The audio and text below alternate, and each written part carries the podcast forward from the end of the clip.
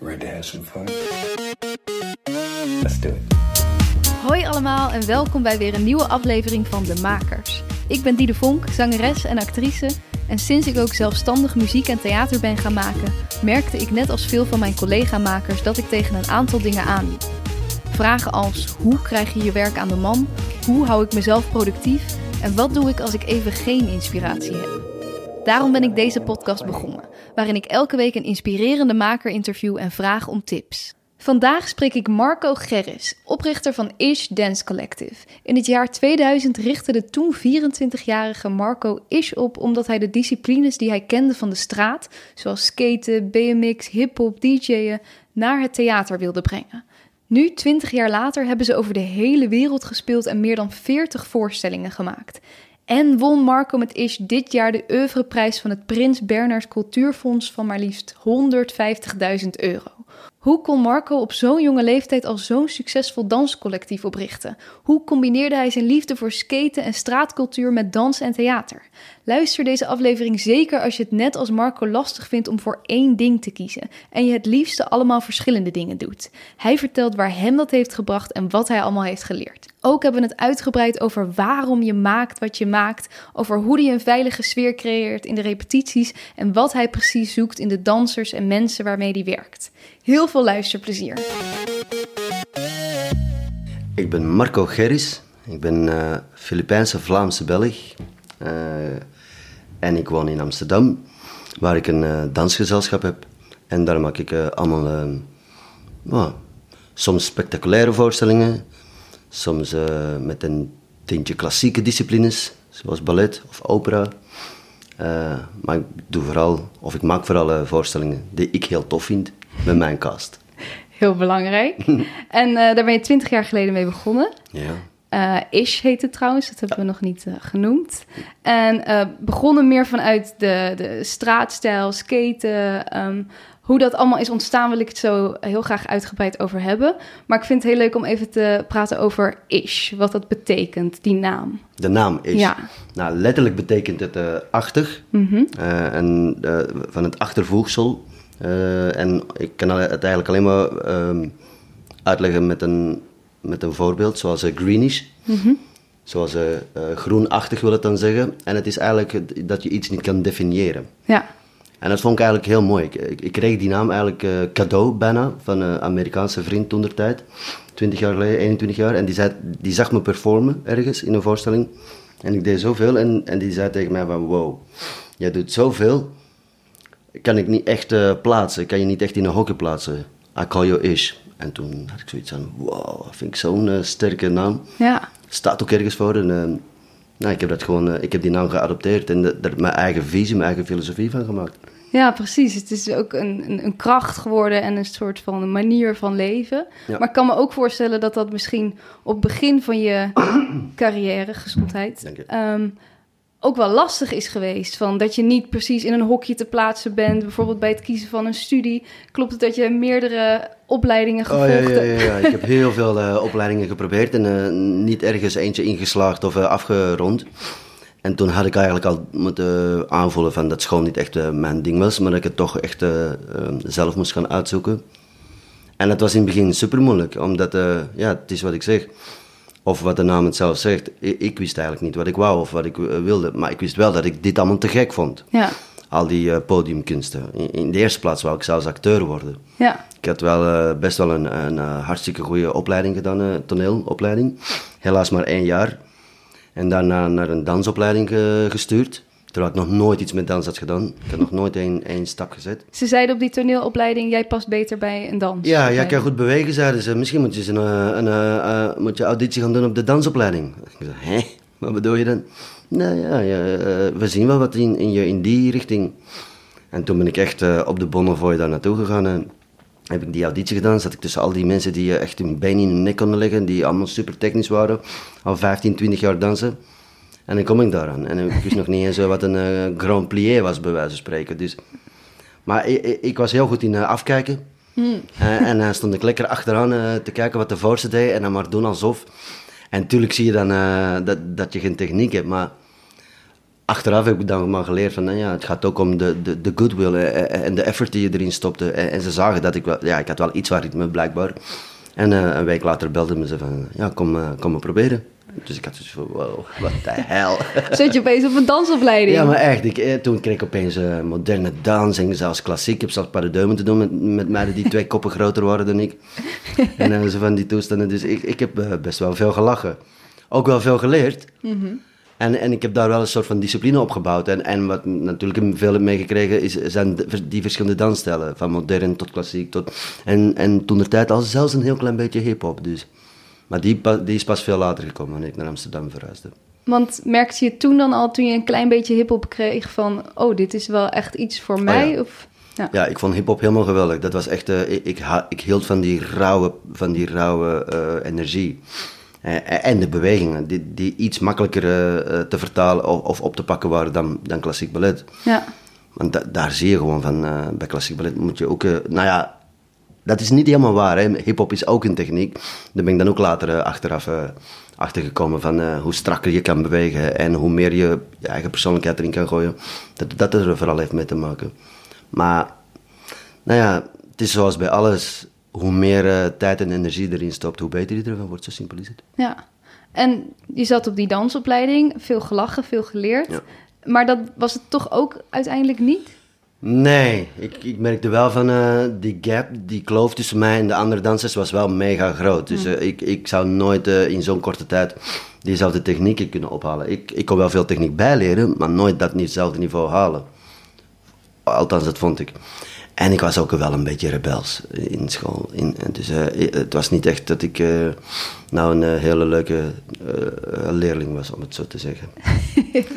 en, en toen toen had ik het geluk, want ik wou echt niet opgeven om iets uh, op podium te doen. En toen had ik het geluk dat uh, een vierdejaarsstudent toen de tijd naar me toe kwam en zei van... Hey, uh, ik heb een auditie gedaan in Amsterdam voor een nieuwe musical. Zou je, ik, ik, denk dat jij wel kans zou maken. Mm. En toen las ik die beschrijving en toen stond er... we zijn op zoek naar een grote, donkere, gespierde man. toen had ik zoiets van... heb je me wel gezien? Ik ben 1,63 en een half, dat wel, maar... Meer en dat zal het echt niet worden. Ze zei, ja, maar probeer het gewoon. Uh, laat gewoon lekker je charme zien. Doe wat je leuk vindt en uh, dan zien we wel. Nou heb ik uh, hun gebeld en toen mocht ik op auditie komen. Ik zou nog drie lappen monoloogtekst krijgen opgestuurd. Nooit gekregen, nooit ontvangen. Oh, gelukkig. Nou, of... uiteindelijk wel. De, de avond daarvoor. Oh, die, super. Die was een gek die monologen zitten instuderen. Ik heb echt, uh, echt letterlijk in de trein onderweg naar Amsterdam heb ik uh, wildvreemden aange, uh, heb ik, vastgepakt en gezegd: Hier, dit is jouw tekst, dit is mijn tekst. even dialoog. mensen keken me echt raar aan. Het station gingen zij eruit, heb ik nieuwe mensen aangepakt. Ik, dat was echt, jongen. goed. Ik wou het zo graag, snap je? Je wist wel gelijk, oké, dit is iets wat, wat me aanspreekt. Nou ja, ik, ik, ik wou toen de tijd uh, gewoon uh, elke kans aanpakken die ik kon pakken. Want tot daarvoor, in België helaas, was me dat niet gelukt. Nee. Iedereen zei van, ja, je hebt heel veel talent, maar je moet nog meer ervaring opdoen. Hé, hey, vriend, kip in het ei vooral, hè, weet je wel. Ja, Dus daar had ik wel een beetje schaat aan. Maar ja, uiteindelijk dan naar die auditie uh, gegaan. Uh, Eindeloos was het, zo heette die musical. Geregisseerd door Rob Hauser en Dick Hauser. Best wel bekende Oh, namen ja, in het theater. zeker. En toen kwam eraan en toen zei ze van, ja, nee, we kennen je verhalen, je hoeft de monologen niet te doen. Dus godverdomme, ja. Maar wel voor in, met alle andere improvisatieoefeningen en, en, en uh, dingen mijn stinkende best gedaan. En ik wou echt mezelf bewijzen en laten zien. Ja, en een week later belden ze me ook weer op van, uh, ja, je bent geworden. Ja, Super. toen was voor mij, uh, dat was het moment dat ik dacht van, yes, eindelijk. Ja. Nu mag ik. En toen ben je gelijk naar Amsterdam verhuisd? Nou ja, de, uh, 17 januari was ik, 17 januari uh, 1997 ben ik naar Amsterdam gegaan. Ja, ik weet het nog heel goed als de dag van gisteren. Dat was voor mij uh, heaven, paradijs. Ja, wat was dat in Amsterdam dat je... Nou ja, ik was daarvoor al een tijd, een paar jaar geleden was ik al met mijn beste vriend, toen de tijd naar Amsterdam gegaan. Zoals elke tiener een keer naar Amsterdam moest gaan. Hè, daar, staan we, daar staat deze stad ook wel bekend voor. Laten we wel eerlijk zijn.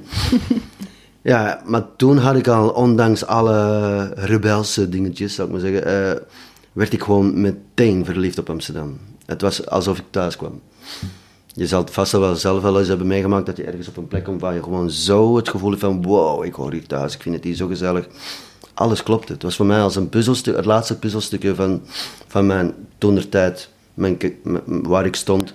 Van hey, volgens mij, moet ik uh, volgens mij is dit mijn stad. Ja. Op een of andere manier voelde, voelde dat zo aan. En, en die vriend waar ik toen de tijd mee was, daar zei ik het ook van.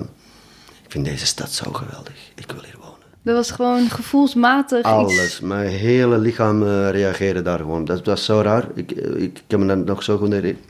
Ook dat kan ik me nog herinneren. Dat, ik, uh, dat wij uit het Centraal Station stapten. En die hele vibe en die mensen en overal waar ik naar keek, dat voelde zo vertrouwd. En ik had zoiets van, dit is mijn stad. Als ik ooit de kans krijg om hier uh, mijn, mijn ding te doen, mm nou. nou. En toen dan dus die, die meid tegen mij zei van, ja, je moet die auditie doen. Nou, ik kon niet zo snel mogelijk mijn koffers pakken. Ja. Weet je dat? Wat goed, dat moest gewoon zo zijn. En Ja. in Amsterdam belandde je uh, vooral ook heel erg in de skatecultuur te, terecht. Ja. Uh, deed je dat daarvoor ook al, skaten? Jawel. Ik heb uh, in, in, een ver verleden heb ik zelfs kunstrolschaatsen gedaan. Oh. Dat is uh, eigenlijk zoals uh, kunst-ijsschaatsen. Met allemaal sprongen en rondjes. Maar dan op rolschaatsen heb ik gedaan. Dat ben ik zelfs Belgisch kampioen mee geweest. Wow. Long time. Er waren ook maar drie kandidaten, hè, dus dat is niet zo'n populaire sport. Maar goed, been there, done that. En, en toen ja, ik vond uh, skaten helemaal geweldig. Ik heb zelf, en daarna heb ik ook rollerhockey gedaan. Hockey op rolschaatsen. Dus, dus alles wat op ijsschaatsen kon, deed ik op uh, rolschaatsen. Mm -hmm.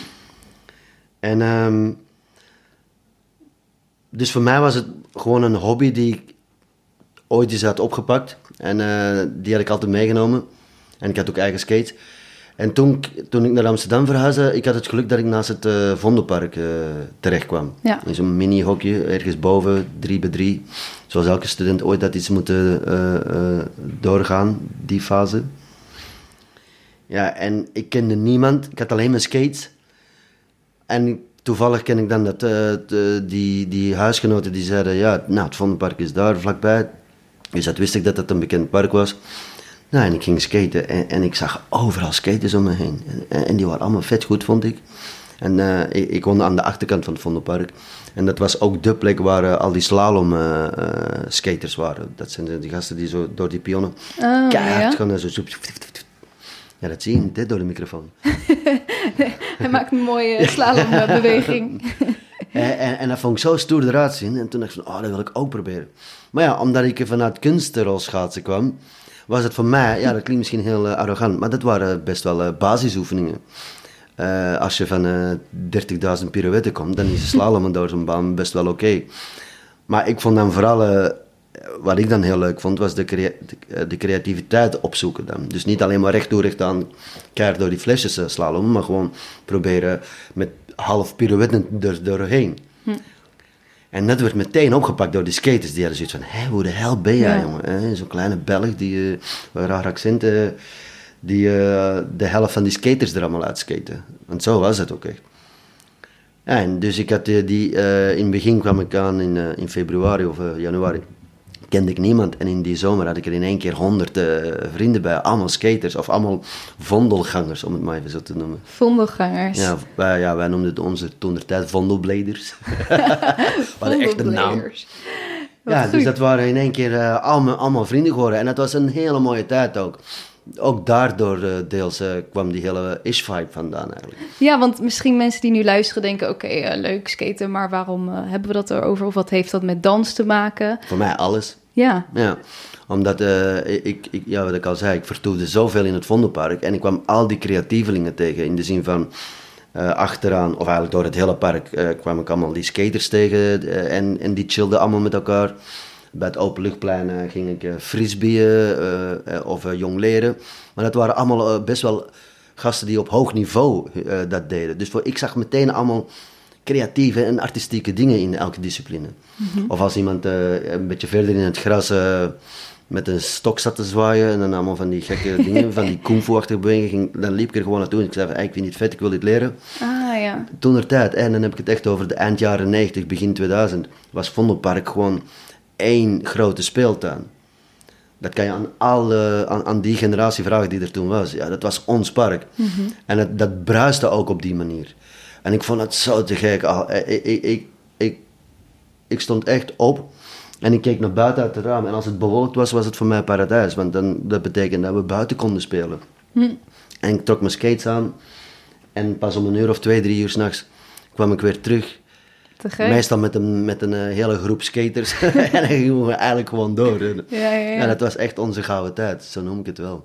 En hoe, wanneer kwam het moment dat je dacht, dit is zo vet, dit moet naar theater? Want dat lijkt nog best wel een grote stap. Nou ja, ik kwam natuurlijk in de eerste plaats voor, een, voor, een, voor mijn werk. Ja. Voor die musical. En eh, daar had ik ook het geluk dat ik eh, best wel met eh, een leuke cast zat. We zaten met zeven jongeren, waaronder toen de tijd nog met Najib Amhali.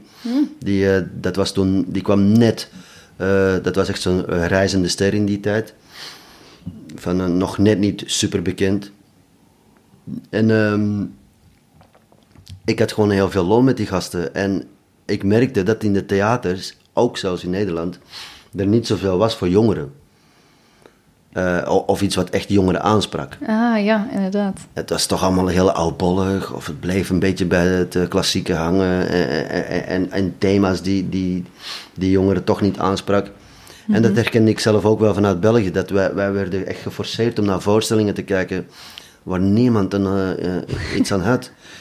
Eh, waarom ga je een kind van 12, 13 naar een opera sturen, helemaal in de nok, die naar zo'n mini-poppetje zit te kijken, en dan naar een opera van 3, 4 uur in een andere taal? Ja, dan denk je toch ook van flikkeren en top, jongen. Ja, zeker. Nou ja, en, en terwijl ik weet vanuit mezelf, want op een of andere manier had ik toch altijd affiniteit met theater.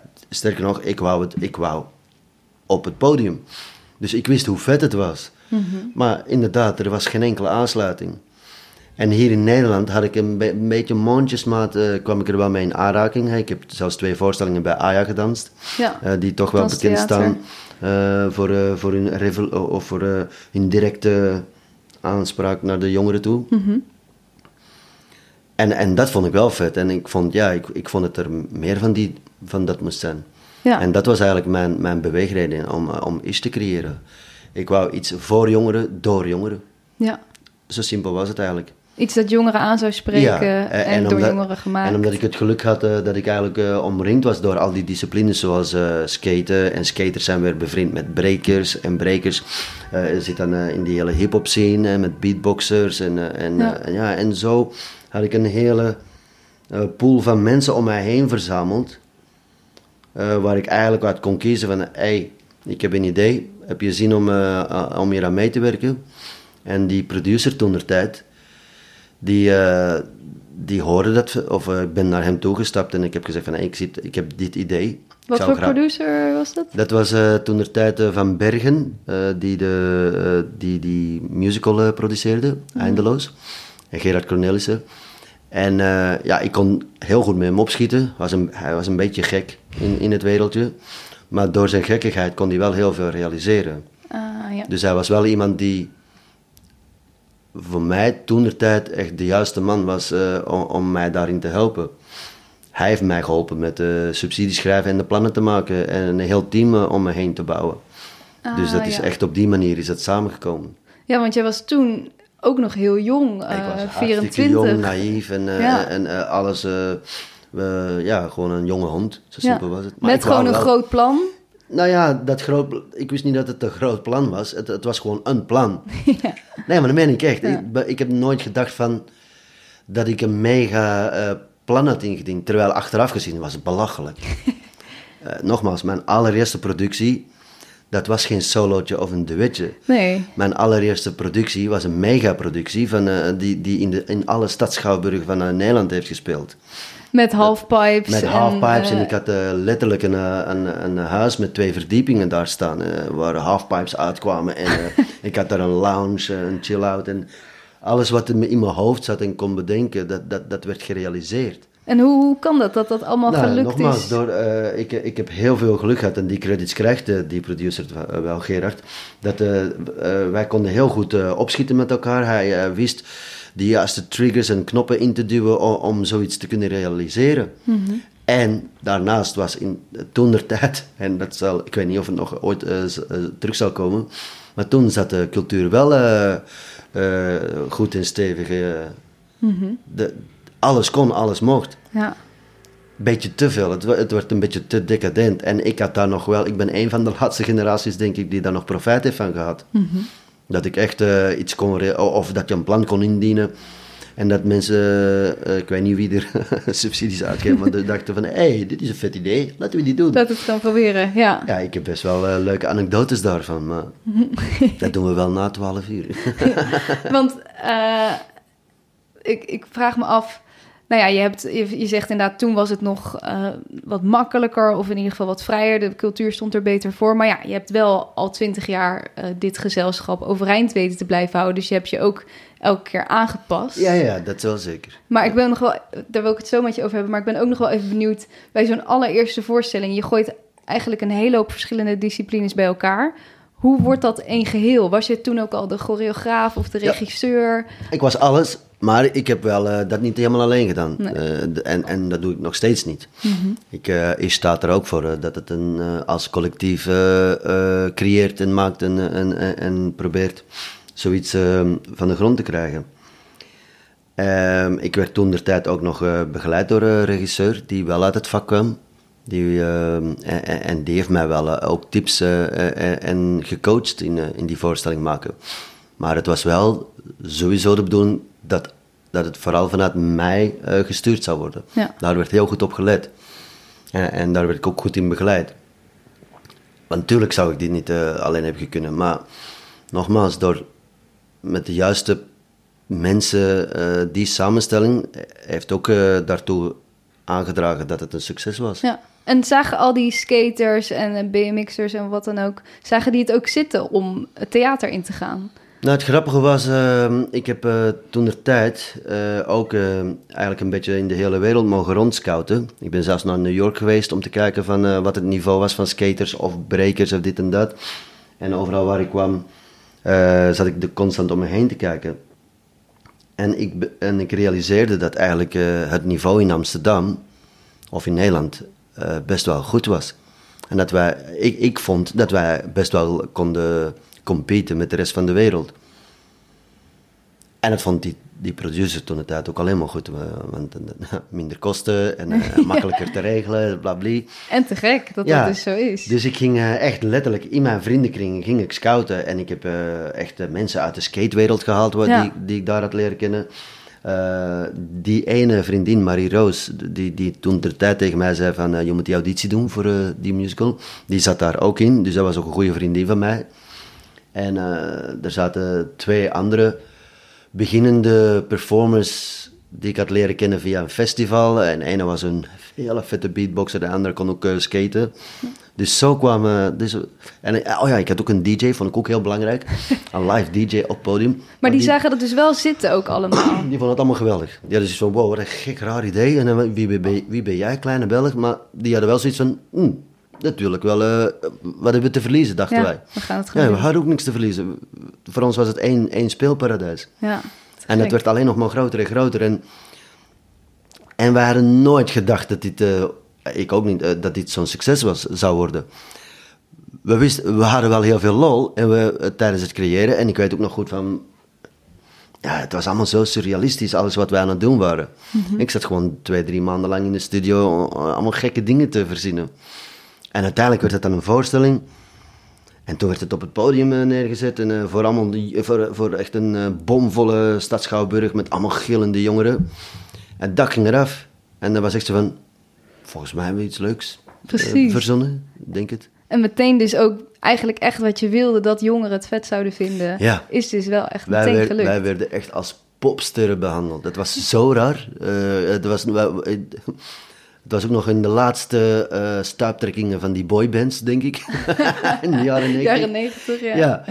Maar wij kregen ook af en toe van die tafereelen. Ik kan je echt verhalen vertellen dat wij na de voorstelling echt door gillende jongeren werden bestormd. En dat, dat wij echt een half uur tot een uur nog daarna eh, bezig waren met handtekeningen uit te delen. Te gek. En, en wij werden ook meteen gebombardeerd door heel Nederland. En, en, en we mochten zelfs ook, eh, we, we kregen internationale tours aangeboden. Ben toen de tijd, in het begin van de jaren 2000, ben ik ook echt veel naar Amerika eh, eh, heb ik mogen reizen en spelen. Eh, Van oost naar west. En dat, daar was het exact hetzelfde. het bestond gewoon, jullie waren gewoon precies op het goede moment, Ja. op de goede plek. Dat vind ik wel, ja. Ja, Eh, en en met, het, met de hype van het skaten en, en al die underground skills, ja, dat, helpt, dat hielp wel. ja, Dus wij en wij waren ook niet alleen maar in theaters te zien. Wij werden meteen ook opgepakt door, eh, door televisie. Ik, heb, ik weet nog dat ik eh, Sportman en Sportvrouw van het jaar eh, demo heb mogen doen. Die hele dingen dus. Wij werden overal meteen uitgelicht en, en gevraagd. En, en wij bleven maar gaan. En ik zei overal ja tegen. Ik zei ja, ja, tof. Ja, als mensen dit leuk vinden, doen we. En dat ging van openingen van winkelketens tot, tot ja, ja, wat ik al zei, tot, tot in de theaters en, en, en op straat. ja. Oké, en dan, eh, je zegt overal ja tegen. Komt er een punt waarop je merkt, we moeten keuzes gaan maken of het moet eh, een andere richting op? Of heeft dat gewoon lang zo... Ja, nee, er zijn wel grenzen, denk ik. Ik denk niet dat ik zoiets snel iets met klompen dansen zou doen of zo. maar, en, en dan nog. Wie weet. Maar ehm, mijn disciplines of waar ik mee werk, dan, daar ligt niet zozeer een, eh, een, een, moet ik het zeggen, een grens. Eh, Nee. Als ik het vet vind en ik zie daar iets artistieks in en ik kan het combineren met mijn eigen skills, met iets van die underground, Ja. dan zou ik dat zeker doen. Ja. Ja, want je bent ook met de afgelopen jaren met bijvoorbeeld Nationale Ballet gaan samenwerken, met klassieke zangers. Ehm laat het even hebben over hoe inderdaad die afgelopen twintig jaar, hoe je daar als dansgezelschap jezelf in hebt moeten aanpassen van misschien een vast gezelschap naar eh, ZZP'ers en freelancers in dienst. Eh, wat, is, ja, wat is het, is misschien een hele brede vraag, maar wat, wat, ja, wat zijn de grote veranderingen die jij hebt moeten doormaken? Nou, dat zijn er wel wat. Ehm, want eh, inderdaad, het is niet zo dat. s- ik- kan me voorstellen dat, eh, dat het voor de buitenwereld lijkt alsof het allemaal twintig jaar koekenij is geweest. Nou, ik kan je zeggen, dat is verre van. Ik denk dat elke carrière, hoe leuk of hoe goed dat die ook is, dat die wel zo'n soort opoffering, opoffering, opofferingen moet doen. Jezus, ja. Moeilijk hè, praten. Maar, ehm, en, en dat, dat geldt voor mij niet anders. Nee. Ehm, dus ik ben ontzettend dankbaar dat ik het al twintig jaar heb kunnen volhouden. Ehm, en als ik achteraf daarnaar terugkijk, naar, naar, de, naar mijn eigen carrière, dan heb ik gewoon, ja, nogmaals, het geluk gehad dat ik altijd wel door goede mensen ben begeleid op het juiste moment. Ja. En soms eh, hoort het dan dat je links moet gaan terwijl je misschien rechts had willen gaan. Maar dan moet je bepaal, eh, en het hangt ook echt af van bepaalde keuzes die je, die je doet. Maar ik weet wel dat, de, de, omdat wij in de eerste beginjaren, laten we zeggen de eerste vijf tot acht jaar, wow ja, dat is wel raar om te zeggen. Maar gewoon, ik denk de eerste acht jaar werden we vooral gekoppeld aan, ja dat klinkt heel denigrerend, of zo, zo voelden het ook zelfs.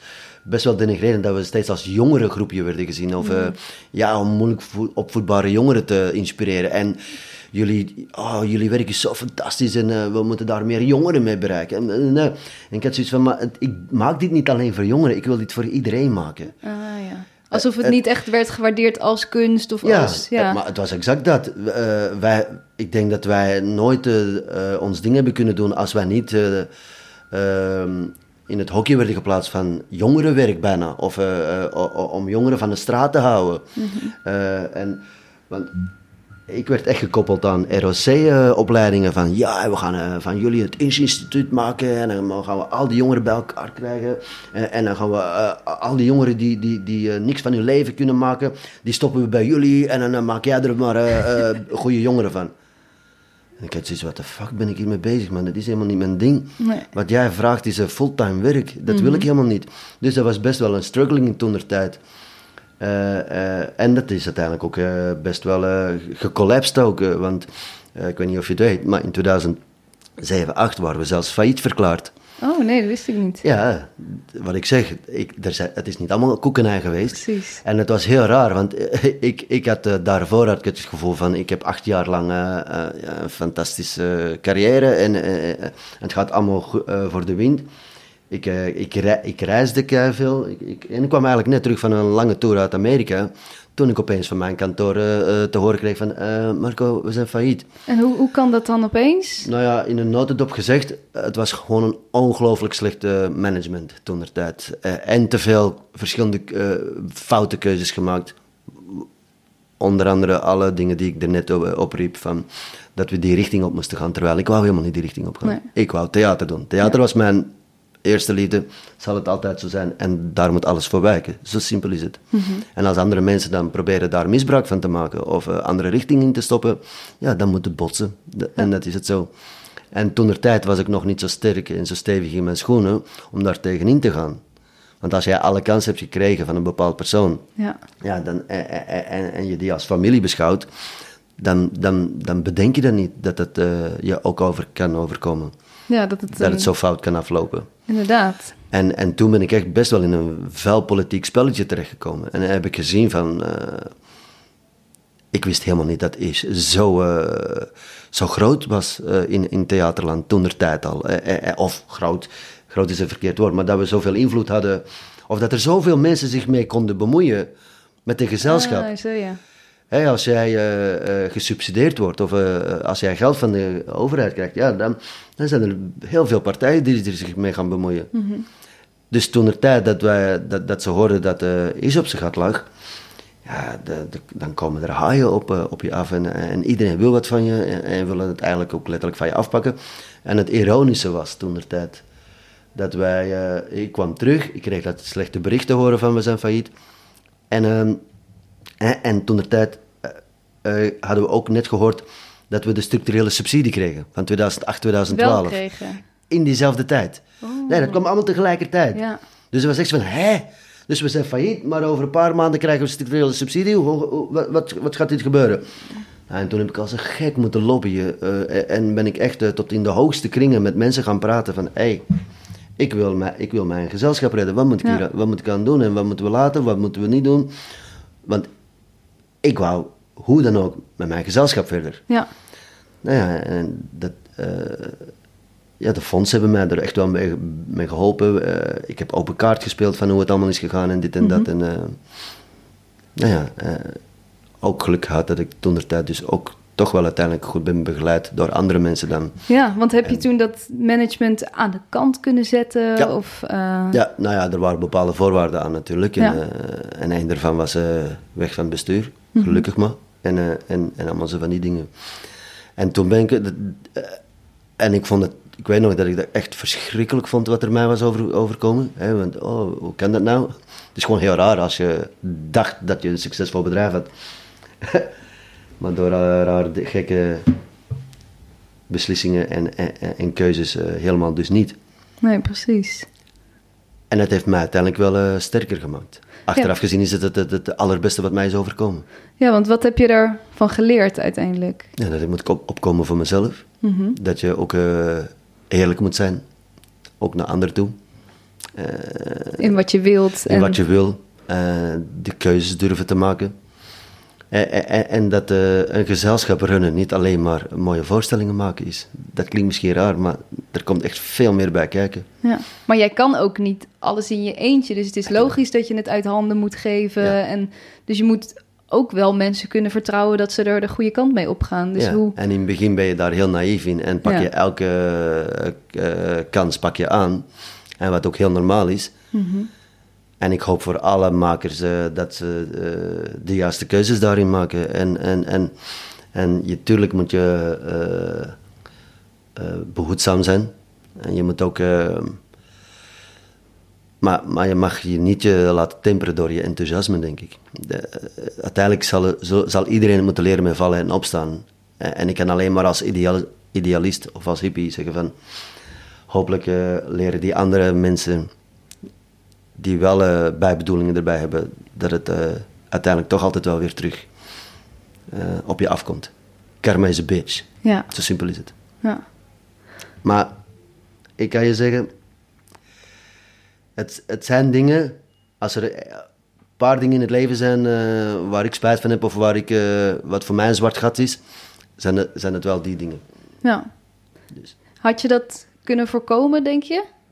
Dus door eerder in te grijpen of te kijken naar wat je zelf had gewild? Achteraf kan je altijd zeggen dat je die had kunnen voorkomen. Maar toen tijd, nee, natuurlijk niet. Er was geen enkele aanleiding voor. En Nee. er was geen enkele ding dat, dat, wat, eh, die, wat, wat mij had kunnen zeggen van... hey, kijk uit.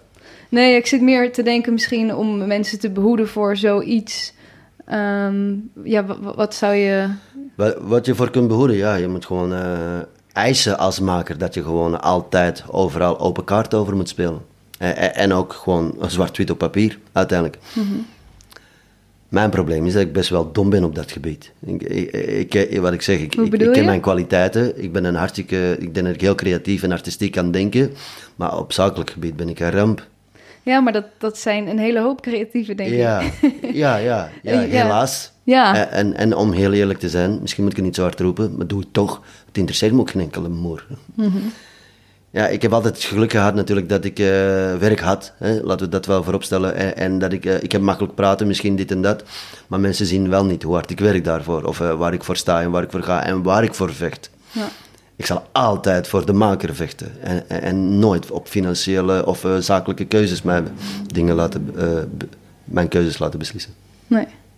Nee, en dat is ook heel goed, denk ik. Ja, er zijn ook makers ja, die maar het het wel heeft dus beter... wel blijkbaar ja. ook een, een zwarte keerzijde. Ja, Dat je dus eh, toch ook op je hoede moet zijn. ja, En dat is, dat is, ja, dat, dat wil je als maker, wil je dat eigenlijk helemaal niet. nee, maar je wil ook Zonde. ja, de mensen met wie je werkt kunnen vertrouwen. En dat, dat, dat zou ook moeten ja, kunnen, ja, maar ik ja. werk al twintig jaar. Zelfs na twintig jaar kom je nog steeds van die mensen tegen. Ja. Helaas. Ja, helaas. En, en, en, en ik verafschuw ze. Ik, eh, ik begrijp het niet. Ik zal het ook nooit eh, willen begrijpen. En ik kan alleen maar hopen dat ze ervan leren. En, en, en dat ze inzien eh, van hoe dom ze zijn. Ja, En dat ze er echt mensenlevens kapot mee kunnen maken. Dat vooral. Zeker. Ik snap gewoon niet eh, dat ze daar geen schuldgevoelens over hebben. Maar daar gaan we niet te veel over hebben. Nee, laten we kijken naar... Nou ja, daarna, je kreeg dus die vierjarige subsidie. Ja. Je, je kon het hele bestuur opzij zetten. Ja. En, en je bent weer ja. herrezen, eigenlijk. Ja, het voelde voor mij toen de tijd ook aan als helemaal bijna opnieuw beginnen. Ja, Ik had natuurlijk wel een, een beetje geluk dat ik al dan de kennis had van die acht jaar daarvoor ervaring. Eh, en ik heb echt goed moeten nadenken van wat wil ik nou en wie ben ik nou? En eh, ja, dat is zo'n terugkerend, eh, terugkerende vraag. Maar dat ben je als maker bijna altijd verplicht naar jezelf toe om die vraag te stellen. Wie ben ik nou? Wat wil, ik- wat wil ik nou? Zeker. Hoe doe ik dit nou? Want elk project is anders en elk project is voor jouw gevoel het allerbeste project. Ik denk als je dat gevoel niet hebt en als je niet angstig bent of, of bang bent van je project, dan doe je ook iets fout. Je, je- er moet altijd een soort van eh, weirde eh, nervositeit in zitten, eh, energie in zitten, die, die jou triggert om iets te creëren, om iets te maken. En of het nou goed of fout is, dat ligt niet aan jou. Je Ja. moet het doen, daar gaat het om.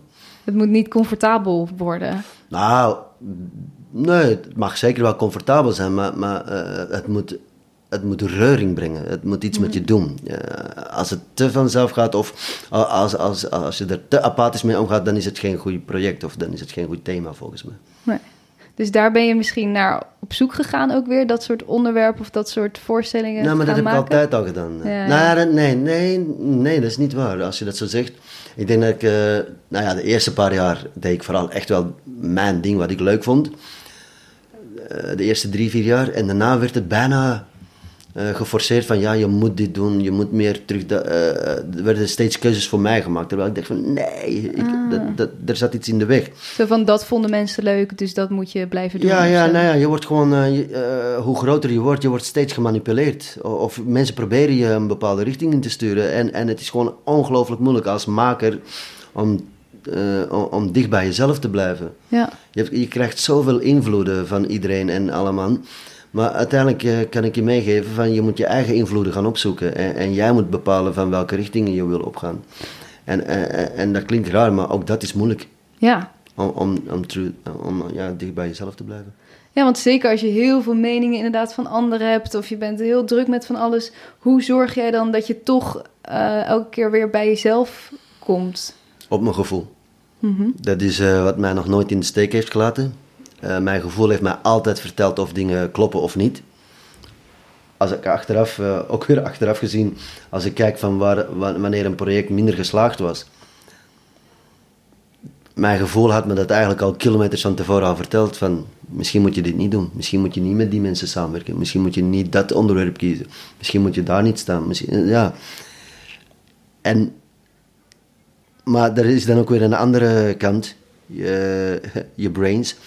Die dan je af en toe gewoon misleiden. En zeggen van, Ja. nou, probeer het toch maar. Nee, nee. En dan baf, eh, krijg je weer eh, die bitch slap in je face. Zo simpel is het. Ja. Met vallen en opstaan. En je hebt ook eh, mensen om je heen die ik wel vertrouw en, en, die mij, en die mij ook af en toe gewoon weer op mijn plek zetten of zeggen van, is dit wat je wil? en dan ben jij zo koppig om te zeggen, ja, dat wil ik. Dan zeg je, nee, doe dat niet. En, ik ga het toch proberen. En achteraf gaat hij dan zeggen, hey, zie je nou wel? Ja, ja, ja, zo hoort dat. Ja, soms moet je zelf die fouten maken Ja, om er pas ja, achter te komen. Ja, eh, ja, kijk, als maker moet je ook een bepaalde koppigheid hebben en, standvastigheid om je ding te kunnen doen. Zo simpel is het. Ja. En, en met, met, ook weer eh, met ehm, mensenkennis is ook iets wat je moet leren opbouwen. En, en moet, ja, echt moet leren. En ik denk dat ik al heel veel mensenkennis heb, maar toch word je er nog af en toe wel eens op, eh, op een vals spoor gezet. Maar dat is oké. Zeker. Ja, dat, En het- dat, datzelfde geldt ook met, eh, met, met, met je werk. Als, als, als we wisten wat de formule was om een succesvolle voorstelling te maken, zou iedereen het toch doen, of niet? Dan, zou, dan zouden er toch veel meer miljonairs zijn. eh, voor de... Ik ben niet miljonair hoor. was het maar waar. Nog een paar voorstellingen maken. Goeie. Nee, maar ja. Dat is de magie van theater, nogmaals. de- ja, we er is geen niet- regel. Ja. Nee, we, je kan wel iets heel commercieels maken en fantastisch met heel veel techniek erbij halen. Hè? Ik bedoel, je kan eigenlijk bijna er donder op zeggen als je naar een eh, voorstelling van Cirque du Soleil gaat kijken. Dan weet je dat je spektakel gaat krijgen en dit en dat. Maar dat is ook een, maar een bepaalde formule. Dat is ook maar een bepaald concept van, eh, ja, we gooien er honderdduizend kilometer eh, eh, kabels in en, eh, en, en licht en eh, podium dat je kan, naar, naar beneden in een zwembad kan eh, verdwijnen en weer opkomen. Ja, wat denk je zelf? Denk je Ja. dat dat niet spectaculair is? Tuurlijk wel, ja. Dus, maar, en dan de invulling. En tuurlijk, dat is ook iets wat is opgebouwd en dat is een bepaald concept. Maar dat wil nog niet zeggen dat het een fantastische, eh, intrigerende eh, voorstelling is die iedereen pakt. Zo simpel is het niet. Zo, Nee. zo simpel is het niet. Zeker, en zeker misschien voor de makers die dat dan al een paar jaar doen, om daar elke keer wel weer voldoening en iets nieuws uit te halen. Dat is ook heel belangrijk, denk ik. Ja, om jezelf elke keer weer zo op te laden. Ja, Ja, dat is soms, ja, dat, dat is niet altijd even makkelijk, nee. nee. Heb jij daar manieren voor? Ehm, dat weet ik niet. Of ik er manieren voor heb.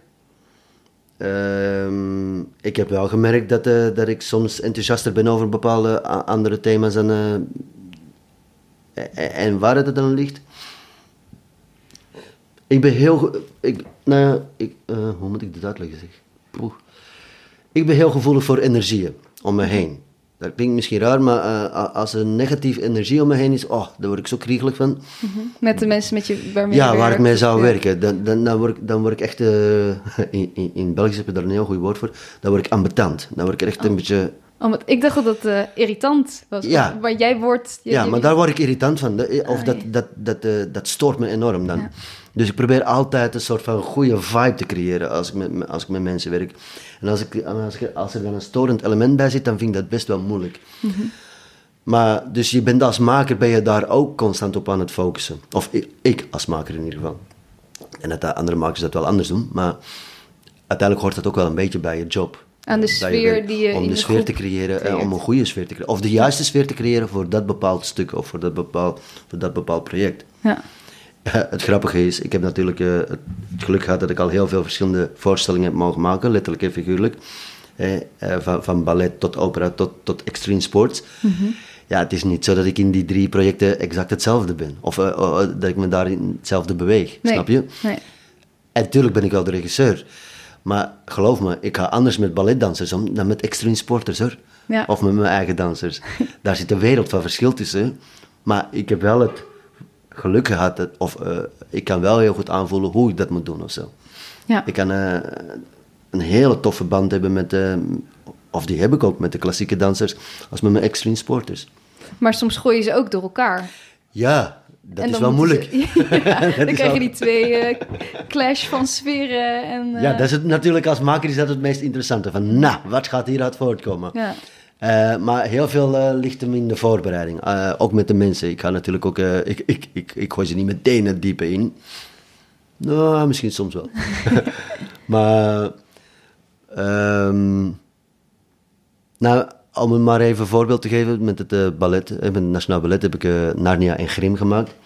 En dat was natuurlijk super spannend om te kijken van hoe mijn dansers en hun dansers zich zouden verhouden naar elkaar toe. En dus hadden we ook workshops ingepland voor we de voorstellingen zouden maken. Of de voorstelling zouden maken. En, en, en hadden we een paar dagen workshops georganiseerd.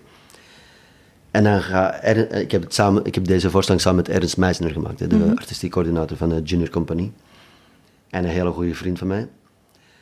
En ik moet wel zeggen, de basis van ons succes of van die voorstellingen li- lag echt, echt wel aan, aan, aan, de- aan, ons beiden, aan Ernst en aan mij, en aan onze relatie die wij hebben met elkaar. Wij hebben echt. eh, ehm, ik heb nog nooit met een andere maker eh, zo'n goede connectie gehad. Dat, dat wij soms naar een bepaalde repetitie zaten te kijken of stuk en dat wij exact hetzelfde zeiden. Maar hij vanuit een heel ander oogpunt eigenlijk dan ik. Hè, want wij hebben een heel andere eh, levenspad bewandeld. Hij best wel vrij gedisciplineerd, kan ik je zeggen. en ik best wel vrij anders. maar op dat gebied, op het artistieke gebied, klikte dat zo goed.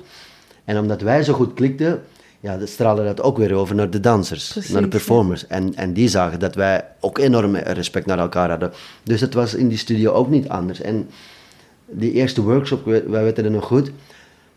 Dat was eh, even uitleg geven van wie we waren, wat we doen en waar we voor staan. Tien minuten en het explode, eh, explodeerde daar in die studio. Dat was echt zo'n toffe... Dat, ja, voor mij zijn dat de magische momenten. Ja, Voor mij was die voorstelling toen al geslaagd. Dat ik zoiets van, wow, wat de hel gebeurt hier? Dit is te gek. En wij, en ik kijken elkaar in de ogen aan van, eh, oké, dit gaat wel iets vets worden, denk ik. Klinkt waanzinnig. Ik, Ja, ik, ik hoop dat we gauw weer eh, mogen gaan kijken. Wij, wij ook. En ik ben ook wel benieuwd, hoe kies jij dan je dansers uit? Je houdt gewoon audities, maar wat, wat moet iemand hebben om... Misschien ook leuk voor eh, dansers die nu luisteren. Ja, wat is dat in iemand dat jij ziet eh, dat past of zo? Ten eerste ben ik maar, maar een, een, een, een mening, één mening. Dus eh, zo simpel is het. En eh, dat wil niet zeggen dat eh, als je bij mij niet terechtkomt, dat je dan niet nergens anders terecht kan komen. Dat je, maar persoonlijk kijk ik altijd ja, naar de persoonlijkheid van een danser. En, natuurlijk ook in de eerste plaats of iemand kan bewegen, of iemand techniek heeft, of iemand flow en ritme heeft. Dat, dat, dat is belangrijk dat je dat hebt, want dat zijn de basisingrediënten van een danser natuurlijk. Maar daarnaast ben ik altijd eh, geïntegreerd van hoe performen zij, hoe kunnen zij zich inleven. Je kan aan een danser ook wel inzien of het een goede acteur is, om het maar even zo te zeggen. Ik Ja. vind dansers, goede dansers zijn goede acteurs. Ja, Niet altijd andersom. goede acteur. Nee, dat, Nee. dat klopt zeker. Maar ehm, in mijn ogen, als jij eh, eh, goed kan performen of goed een gevoel kan vertalen hè, met je lichaam, ja, dan ben je een goede acteur. En ik vind dat best wel belangrijk. Ik heb dat ook nooit zo goed begrepen waarom dat ze op dansscholen niet meer acteerlessen gaven. Nee. Ik vind het zo raar. Ja, ik vind dat ook. Ik heb het geluk gehad dat ik dat op mijn eigen manier, met mijn eigen studies eh, en opleidingen, eh, dat gedaan heb. Ja. Ik heb heel veel eh, acteurslessen gehad en dit en dat, acteerlessen. En dat heeft mij echt wel geholpen, ook met dans. Ja, want dat, Om, dan- om een bepaald gevoel te kunnen creëren. Of, ja, ja, ja, ja, precies. Ja, want je hebt heel veel dansers die, die, die overacten too much. En dan denk je van, oei, oei, je mag wel een tandje minder, vriend. Ja. Dus, eh, dus daar, lijk ik, daar let ik ook op. ja, of zijn alleen een soort bewegend lichaam zonder... Een, Ja. eh, Ja, en het leuke is, ook daar leer ik nog heel veel bij hoor. Ik vind mezelf ook niet de beste acteur. En ik heb ook al echt eh, een paar stukken gemaakt waar ik van denk van oei, dat had ik beter niet gedaan. Maar goed, dat zijn leermomenten. Ehm, waar kijk je nog meer naar? Aantrekkingskracht. Ik, ik, ik, ik kan heel makkelijk, eh, als ik naar een grote groep kijk, kan ik meteen wel eh, de talenten eruit kiezen. Dat is ook een gevoel. En ik heb gemerkt, ja, dat, is, dat klinkt zo arrogant om te zeggen over jezelf, maar ik heb gemerkt dat, ik- dat, dat ik daar best goed in ben. eh, in, in mensen scouten eh, en in mensen zien. Of in ieder geval in mensen scouten die, waar ik van denk dat die goed bij mij passen. Laten we het daarover Ja. houden. Want nogmaals, ik kan zo een paar eh, dansers aanwijzen waar ik van denk van, oh, jij zou eens daar moeten eh, auditie gaan doen. Of jij zou eens daar moeten gaan aankloppen. Ah ja, Dus je ziet gewoon waar iemand goed zou kunnen Nou passen. ja, ik zou daar wel een advies voor kunnen geven, bij wijze van spreken. En het grappige is, zelf ben ik niet de beste danser eh, geweest. Ik kan wel dansen. hè. Ik heb zelf tien jaar in mijn eigen voorstellingen gedanst. En bij Aya, wat ik al zei. Maar ik ben een hele expressieve danser. Niet, zo, zo- niet zozeer technisch. Maar ik heb wel een heel goed gevoel. ehm, eh, als ik naar anderen kijk van of ik er iets mee kan of niet. Ja. En ik vind nog, eh, wat ik ook ontzettend belangrijk vind, is eh, de samenwerking. Dus de Ah, openheid, de open mind. Hoe open mind ben je als danser? Mhm. Want geloof me, niet alle dansers zijn zo hoor. Nee. Er zijn er toch die, die best wel stug in hun eigen discipline blijven. Ook in de hip-hop, ook, maar ook in de modern, ook in het ballet. Die, die willen dat gewoon niet. Nou ja, dat zijn, niet, dat zijn voor mij niet de, de geschikte dansers. Ik kan eh, ook met, wel met gesprekken eh, die ik voer met mijn dansers of met performers, kan ik ook wel meteen merken van, oh ja, jij bent in, jij bent in mijn ogen een echte isher, of niet? Ah, dat ja. voel ik feilloos aan. Wat tof. Ja. Dus de Isher heeft ook echt wel een bepaalde een soort identiteit. Oh ja. ja. ja. En wat is het dan, ga je vragen? Nou ja, wat je net een beetje zei, denk ik. Ja, open mind. Eh, natuurlijk wel, ze moeten wel in een bepaalde discipline uitblinken, of meerdere. Vind ik ook wel belangrijk. Maar als mensen Ja. al meer... want je, dat is ook heel leuk, hè. De generaties van nu zijn wel eh, eh, artistiekelingen, performers, die meerdere disciplines kunnen. Ja. Waar ik vroeger werd voor uitgelachen van eh, oh, al die disciplines bij elkaar. Mhm. Ik zweer je, ik kan je zo vijf, zes mensen opnoemen die, die dat zijn. Die gewoon en kunnen beatboxen, en vet kunnen dansen, en kunnen acteren, en muziek kunnen spelen, en, en, en, en, en. En hetzelfde geldt ook voor dansers. Mhm. Ja. Je hebt niet meer eh, een bepaald soort dansers. Nee, dat wordt nu zijn echt wel heel- steeds meer geaccepteerd. I love it. Maar echt wel de laatste paar jaar, of ja, Ja. misschien ook nog niet overal. Want ik heb soms wel het gevoel dat filmmakers nog wel een soort van druk voelen van... ik moet ergens voor kiezen en als je alles een beetje doet, dan is het ook allemaal een beetje. Of niet. Ja. Het, is, eh, het is echt een keuze. Ik, eh, echt, eh, en het begint alleen maar beter te worden en meer van, van dansers die en super technisch zijn, en dan bedoel ik meer klassiek technisch, maar die ook heel veel eh, eh, ground hebben met de hip-hop. Ja, Eh, die, die in één keer, maar die, die, die dus echt ballet doen op hoog niveau, maar ook, ook nog eens echt een swing hebben erbij, swing. Dat je denkt van wow, dat is vet. Ja. Dus je kan zowel hoog als laag gaan. ja maar ja, zij hebben ook gewoon op hun eh, 18 of weet ik veel... gewoon een soort keuze moeten maken van... ik ga die richting op of die richting op. Ja. Terwijl dat misschien ook eh, belemmerend kan zijn... voor wat je eigenlijk allemaal kan. Nou ja, er is, er is, meer, er is een nieuwe generatie opge, eh, opgedoken die, die, die eh, nood heeft aan meer dan alleen maar één discipline. Zo simpel Ja. is het. En daar, daar zullen de scholen zich ook op aanpassen, of moeten gaan aanpassen. Ja. Dat zie je nu al. Zeker. Ik bedoel, twintig jaar geleden was er geen sprake van hip-hop in de dansscholen. En nu is het een must. Ja. En, en vereist de een na de andere amateur eh, hip-hop eh, school in Nederland. Dus er zijn misschien nu al wel te veel, bij wijze van spreken. maar ja, het is wel door die hele beweging die er in, in gang is gezet, 30, 40 jaar geleden door de hip-hop. ja. Daar hebben wij allemaal profijt van. Zo jong eigenlijk nog maar, hè? Eigenlijk wel, ja. Hip-hop is in, is in de danswereld de jongste discipline natuurlijk. Ja, Maar die gaat het wel overleven. zeker. Het is wel de grootste discipline geworden. Dat geloof ik ook wel nu, zeker, absoluut. Ehm, we moeten een beetje gaan afronden, maar ik wil nog wel even met je kijken naar de toekomst. Oké, Komende 20 jaar, of, eh, of iets minder. Eh, weet. je bent nu een jaar 45. Ja, Ehm, exact. Hoe lang, hoe lang, ja, wat wil je nog gaan doen? Wat zijn je ideeën? Zijn er nog grote dromen? Of, Er zijn altijd dromen. Altijd. Mm.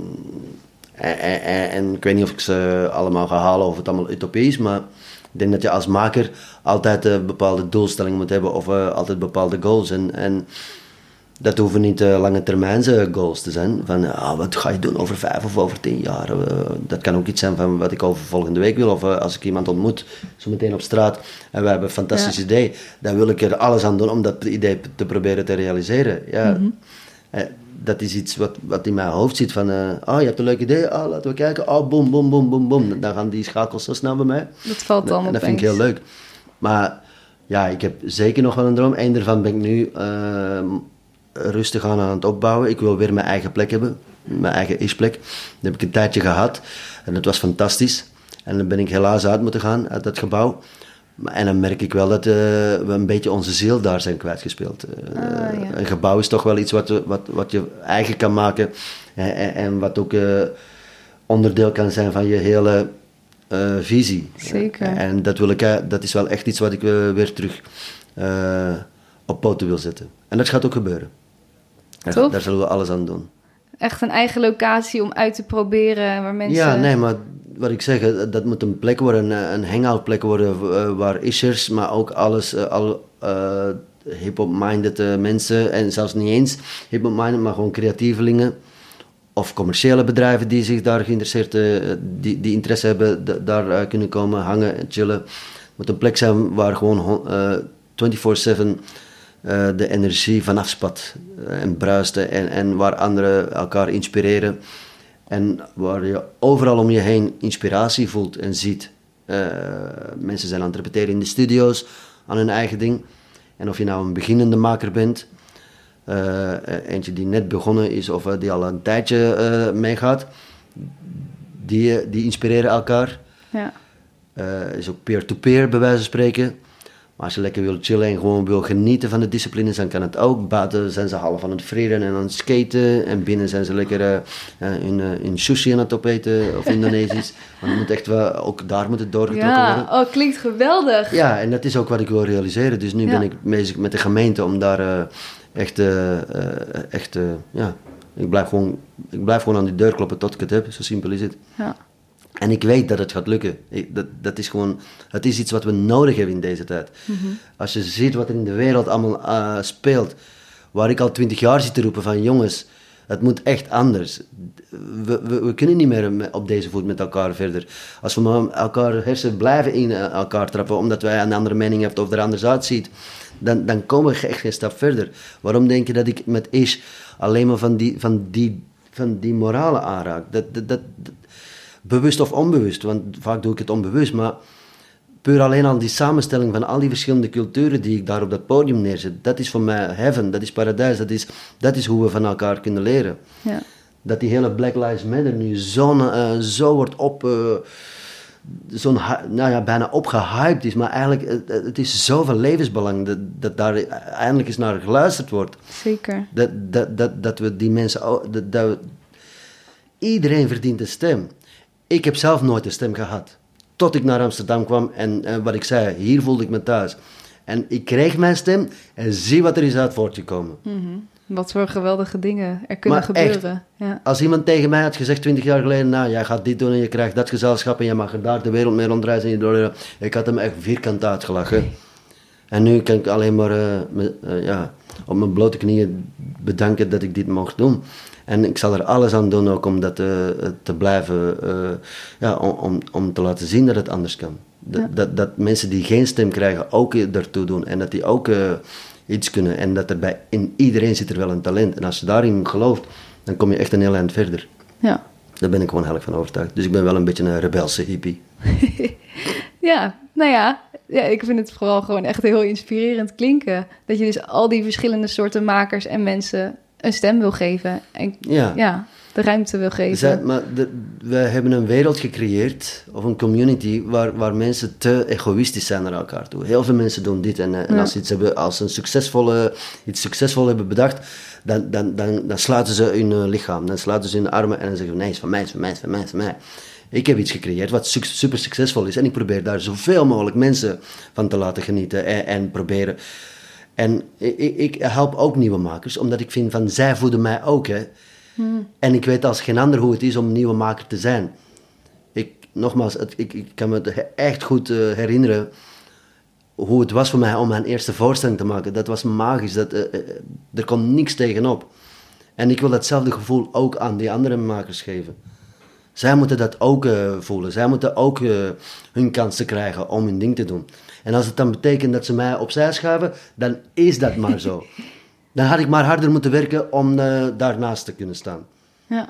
Maar hoe, hoe komt het dat er, dat er, ik zit gewoon hard op te filosoferen, hoe komt het dat er sommige mensen zijn die zo denken zoals jij, maar dat er ook mensen zijn die denken, oh, ik heb succes, dus ik wil dat bij me houden, anders dan raak ik het kwijt. opvoeding, je omgeving, Je eigen onzekerheid, Ja. je narcistische trekjes, whatever it is. Ja. Alles wat, eh, eh, wat je kan beïnvloeden. En eh, ja, ja, je omgeving, wat ik zeg, en je mensen om je heen, dat, dat definieert wie je wordt hè, en wie je later zal zijn. Ja. Dus als jij te vaak door de verkeerde mensen bent in, in, contact bent gekomen, ja, dan word je onbewust word je zo. Ja. Ik heb blijk, en en het grappige is, hè, bij mij is alles toevallig. nee, maar dat meen ik echt. Ik ben geadopteerd. Hè. Ik ben op mijn derde jaar ben ik door Belgische ouders geadopteerd. Dus ik heb op, op geen enkele inspraak of eh, eh, eh, mijn eigen keuzes daarin kunnen maken. Ja, of whatever. dat je er hier bent. En het grappige is, achteraf gezien, mensen vragen altijd van ja, maar hoe, hoe is het dan voor jou? En ja, ik zeg altijd van je kan er op twee dingen naar kijken. Je kan zeggen van ah, ik ben geadopteerd, oh boe, hoe, hoe, hoe. Of je kan zeggen oh, ik ben geadopteerd en, en, en ik heb er iets van gemaakt. Ik heb elke kans genomen die er was. Maar je moet ze wel krijgen. En daar begint het mee. Dus ik probeer eh, altijd, of ik zal altijd vechten voor die underdog. Vind ik belangrijk. Te gek. Ik wil je heel erg bedanken. Graag gedaan. Wil je nog iets kwijt? Eh, is er nog iets wat ik had moeten vragen? Nee, het was een beetje diepzinniger dan ik dacht eigenlijk. Dat is wel grappig, maar ook dat hoort bij het leven, vind ik. Ja, ik vind het mooi. Ik vind echt eh, dat je echt heel veel mooie, inspirerende dingen hebt gezegd. Dus Dankjewel. heel erg bedankt. Ik hoop dat ik er heel veel mee, met anderen ook mee kan inspireren. Ik weet het wel, van, wel zeker. Graag gedaan. Dat was hem weer. Ja, ik vond het gewoon echt een super fijn en ontzettend inspirerende aflevering. Hoe Marco praat over waarom je als maker maakt en wat daaronder ligt en de passie die hij legt in andere makers willen helpen, vind ik echt te gek. Heel erg veel dank Marco. Eind augustus kun je het Ish Danscollectief gaan zien met een improvoorstelling in de Meervaart. Daar zal ik tegen die tijd nog even wat dingen over posten. En ook delen ze wekelijks via Instagram en Facebook de Rooftop Sessies. Te gekke samenwerkingen van verschillende Rotterdamse daken met dans, muziek en meer. Hier mijn takeaways van dit gesprek. 1. Niet kunnen kiezen is ook een kracht. We horen zo vaak dat je één passie moet hebben of één droom moet kiezen om te vullen en natuurlijk een beetje richting is fijn. En het geeft focus. Maar multigetalenteerd of multi-geïnteresseerd zijn is niet iets slechts. Het maakt je uniek. Dus geloof daarin en maak er je kracht van. 2. Ook al vind je de zakelijke kant van je makerschap misschien helemaal niet interessant, zorg dat je wel altijd op de hoogte bent van alles dat er speelt. Je gaat er natuurlijk van uit dat je de mensen waarmee je werkt kunt vertrouwen, maar dan is het nog goed om wel op de hoogte te blijven van wat ze precies doen en of dat wel in lijn is met hoe jij het wilt. 3. Blijf bij jezelf. Als jij voelt dat je werk een bepaalde kant op gaat waar je eigenlijk niet gelukkig van wordt, grijp in. Luister echt goed naar wat je gevoel je ingeeft. Dat is lastig en je zult altijd een keer een fout maken. Dat geeft niet. Stuur gewoon weer bij. 4. Als je niet een beetje bang wordt van een project, dan is het waarschijnlijk geen goed project. Het moet je uitdagen, je raken, iets met je doen op een bepaalde manier. 5. Als er een formule bestond voor het maken van een perfecte theatervoorstelling, zou iedereen het doen. Dat bestaat niet. En dat is de magie ook van het theater: dat er soms iets gebeurt wat je niet had kunnen voorspellen. Blijf daarnaar op zoek. 6. Help elkaar. Steun andere makers. Ga samenwerkingen aan. Als jij succes hebt, deel dat dan of gebruik je podium om ook iemand anders een stem te geven. Misschien heb je nog helemaal niet het idee dat jij in zo'n positie zit, maar zelfs iemand al aan de juiste persoon verbinden of een kans voor iemand anders zien en deze delen is al geweldig. Ik vond sowieso de rant aan het einde over hoe we echt van een individualistische samenleving weer terug moeten naar luisteren naar elkaar en ruimte geven aan elkaar echt geweldig en daar ga ik heel erg veel van meenemen. Heel veel dank voor het luisteren allemaal, heel veel dank Marco Gerris en tot volgende week. Vond je dit een leuk gesprek? Abonneer je dan op de podcast en volg de Makers Podcast op Facebook en Instagram. Delen en reviewen is heel erg fijn en laat het me vooral weten als je nog gasten of vragen hebt die je graag wilt horen. Volgende week staat er weer een hele bijzondere, inspirerende gast voor je klaar. Deze podcast werd gemaakt door mij, Diede Vonk, en de muziek is van David Zwarts. Deze podcast kwam mede tot stand met steun van Stichting Norma. Ben jij uitvoerend kunstenaar en wordt jouw werk wel eens opgenomen en uitgezonden? Meld je dan aan bij Norma.